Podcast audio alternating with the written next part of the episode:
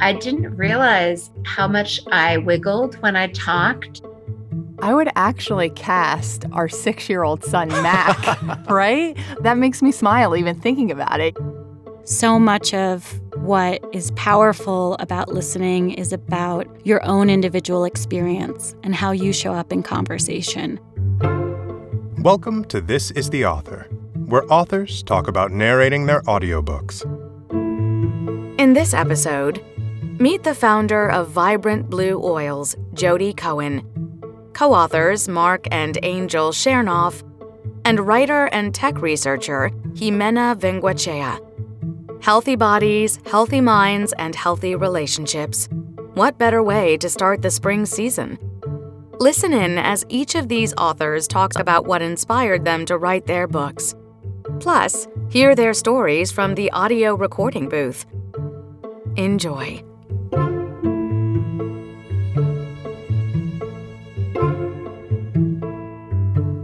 Hi, this is Jodi Cohen, author of Essential Oils to Boost the Brain and Heal the Body.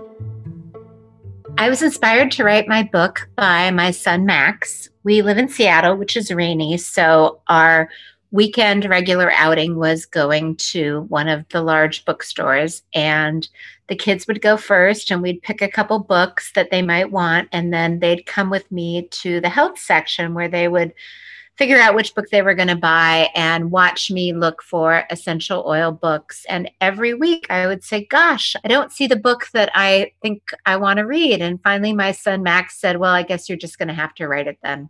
The book really encompasses the science behind why essential oils work and how to really use them to get maximum benefit. For example, a lot of the research discounts topical application because they assume it's only working on the local area and not the full body.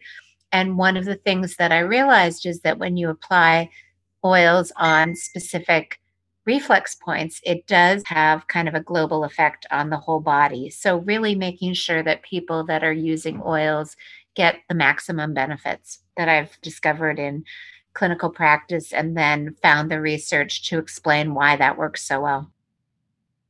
One of the things that makes me sad about essential oils is they've kind of been relegated to magic and almost discounted. And what most people forget is that essential oils are the highly concentrated essences of plants, and plants are the basis for more than 50% of the pharmaceutical drugs that have been approved in the last 50 years.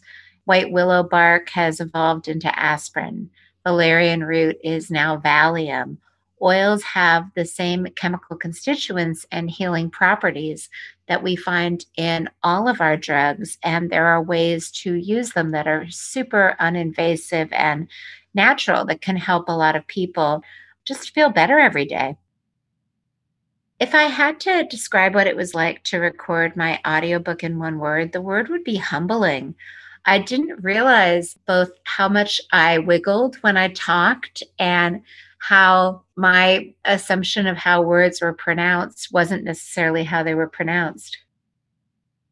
I realized I had trouble pronouncing the word satiety I guess it kind of sounded like say shitty. we, we did a lot of takes on that word. I'm excited that listeners are going to get proven clinical strategies for topical essential oil application. I feel like it really takes the guesswork both out of the blends and what works, and then also the application strategies if I wasn't going to record my audiobook, I would cast Julie Andrews. I love her as Mary Poppins. She has both a warmth and a kindness, and she kind of blends magic with intelligence in a way that I really tried to emulate in the book. And I also love that she voices Lady Whistledown in Bridgerton. You know, there's something about a British accent that seems to add credibility to everything. Wouldn't it be great if my book sounded like the sound of music? The last audiobook I listened to was Joe Dispenza Becoming Supernatural because he has a lot of guided meditations in the book and I find it so much easier to listen to that and close my eyes and really concentrate instead of reading it. And now listen to a clip from my audiobook. Just as your car has a gas pedal and brakes, your nervous system has two speeds. The sympathetic fight or flight branch automatically helps you accelerate and avoid danger, or provides a burst of energy to combat perceived dangers.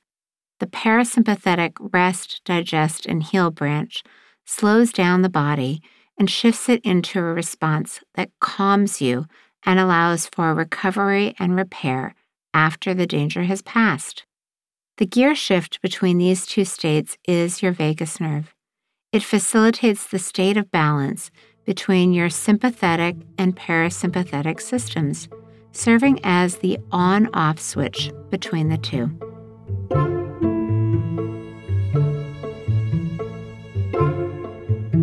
Hi, I'm Marc. And I'm Angel Chernoff. And we are co authors of the book, A Thousand Plus Little Habits of Happy, Successful Relationships.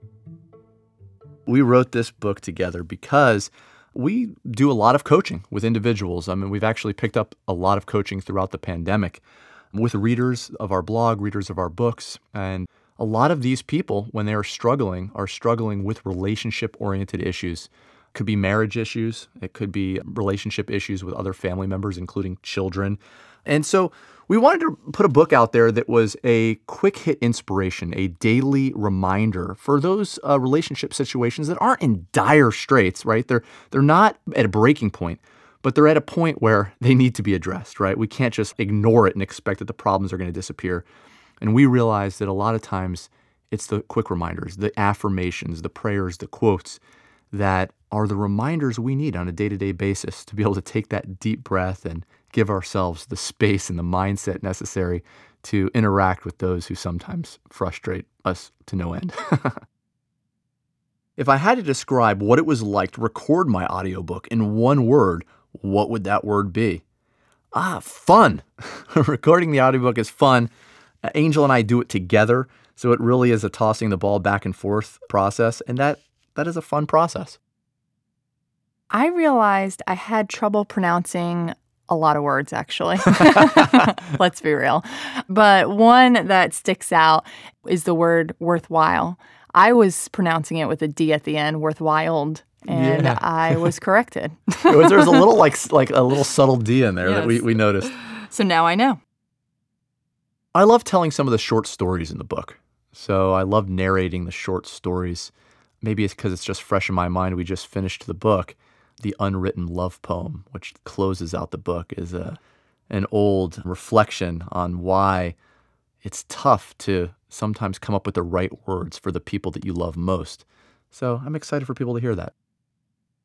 If I wasn't going to record my book, this is going to be silly, but I would actually cast our six year old son, Mac, right? Like, I think his adorable voice and reading some of these, you know, bullet points and some of these points that we talked about from a child's perspective I just think that would be amazing because these points are reminders, right? They're things we already know. They're not groundbreaking and they apply to all of us, regardless of background or age.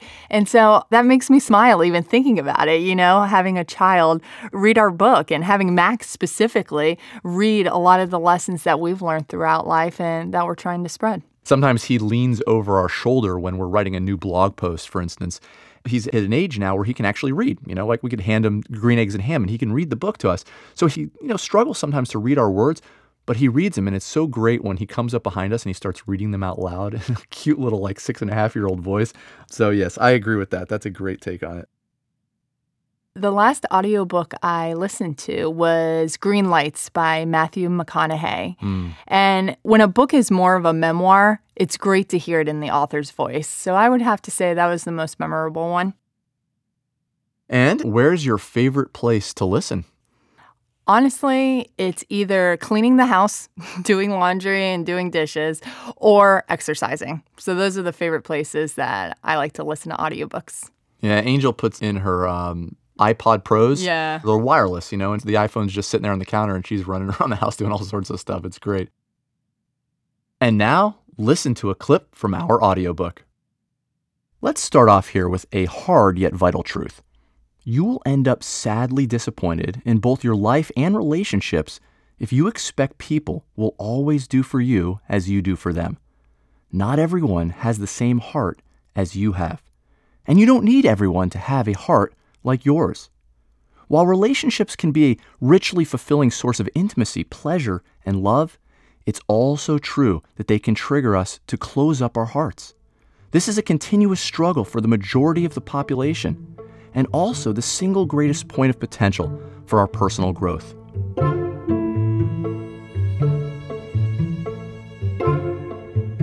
Hi, this is Ximena Vengoechea, author of Listen Like You Mean It Reclaiming the Lost Art of True Connection. I wrote my book because I wanted to help people feel less lonely and less alone. We are living in this moment of cultural and political divisiveness.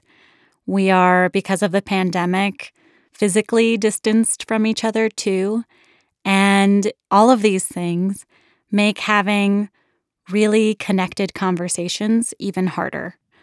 My experience in listening comes from my training as a user experience researcher.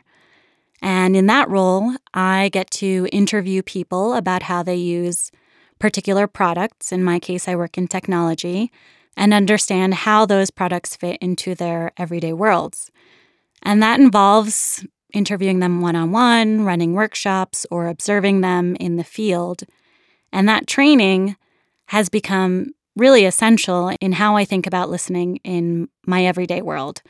And so I wanted to share what I knew about listening as a way to help other people have more connection in their lives and get to know each other better in ways that I think are often overlooked. I was inspired to write this book because we're increasingly connected, but not necessarily connecting. So we're all on social media or on email or text all the time. There's no shortage of ways to be in touch, but we don't necessarily take the time to really understand the other person in conversation. Culturally, we often focus on our role in conversation. So we're often taught how to persuade others or how to influence or give a presentation or tell a better story. But that's only part of the equation. And if we forget the other side, which is listening deeply with curiosity and empathy and humility, it's really difficult to make an actual connection with someone because you're treating them as an audience instead of as a human being. And I think that's what we all want as humans. We want to get to know other people and to be seen and understood ourselves. If I had to pick one word to describe my experience recording this audiobook, I would choose flow. When you're recording an audiobook, you have to be extremely present and in the moment. And I just found that for me, at least, the time really flew as I was reading my book. And maybe that's because it's my book and I enjoy reading it. You know, I had been told about how much work it would be to read an audiobook, and it absolutely is work, but it didn't feel effortful in the moment. In many ways, that was somewhat of a surprise to me, in part because I'm a first generation American. My parents are from South America. And as a kid and even into college, I was never the person to raise her hand to volunteer to read a passage because I was always afraid of pronouncing something wrong. That, and I think I just didn't really want to be the center of attention. So, in some ways, it surprised me just how much of that flow I really felt. When I think about what was difficult to pronounce while recording, it was less that there was a word that I was mispronouncing or didn't know how to pronounce, and more that I had to think a lot more about articulation. So, a good example is the word O U R, our, which in conversation you can say very colloquially, and it can sometimes come out as R, sounding more like A R E. So I just had to watch those moments and had a lot of help and coaching to recognize those moments of when more articulation on that very simple and frequently used word was being read. I think the piece of my narration that I'm most proud of is just how it fits all together. My book is somewhat complicated in the sense that it has many elements. So it has just shy of 100 illustrations. It has exercises for readers or listeners to do on their own time. It has lists. It has tables and charts. There's a lot going on. So it wasn't so straightforward to figure out how to translate some of those elements into audio. And so there was quite a bit of experimentation and creative thinking required to figure out how and when to translate an illustration into audio. I'm most excited for listeners to take on the exercises in the book because I think so much of what is powerful about listening is about your own individual experience and how you show up in conversation. And so there's exercises that help you uncover, you know, what kind of listener you are. Are you the person who's naturally validating and saying, "Yeah, you're right," you know? Or are you the person who's a natural problem solver who's listening to give advice? There are so many different ways that we can show up in a conversation. And so the exercises in the book are a great opportunity for listeners to discover some of those pieces of themselves. My dream narrator, if I hadn't read this book myself, would not be a celebrity or probably anybody I'd ever heard of. I know that there are many voice actors in the industry who are way more experts than I am at this kind of work. And I would prefer to go that route and help support someone in their creative pursuit. The qualities I would look for would be someone who can speak with warmth and empathy, some whimsy and some humor, some playfulness, while still also balancing a little bit of credibility to the guidance that they share in the book. The last great audiobook I listened to was Susan Orlean's The Library Book. Susan Orlean's is very much present in this book. She talks about her relationship to libraries and specifically goes into the story of what happened in the Los Angeles County Library, which burned in 1986, I believe. And it's just a beautiful part love letter to libraries, part descriptor of the sort of zany and colorful and eclectic world that is any library that you could walk into. And so I really enjoyed hearing how she wove all those stories together. I like to listen to audiobooks while I do somewhat mundane chores around the house. Basically, things where I can kind of multitask and listen at the same time, and where I feel like by listening to a book at the same time, I'm kind of upping my value on that time. So I'm not just doing the dishes, I'm learning something at the same time or being whisked away to another world. And now, listen to a clip from my audiobook. We've all had conversations in which we felt unheard. And we've all also had conversations in which we, like Eve, were the ones to miss our partner's cues and failed to truly understand them. Ineffective listening is common and happens every day. We often stop listening because we think we know what the other person is going to say. She is so easy to read. Because we have an informed opinion about how they will respond. He always leads by playing devil's advocate. Or because we have an idea of how we think they should respond. It's obvious the correct answer is yes.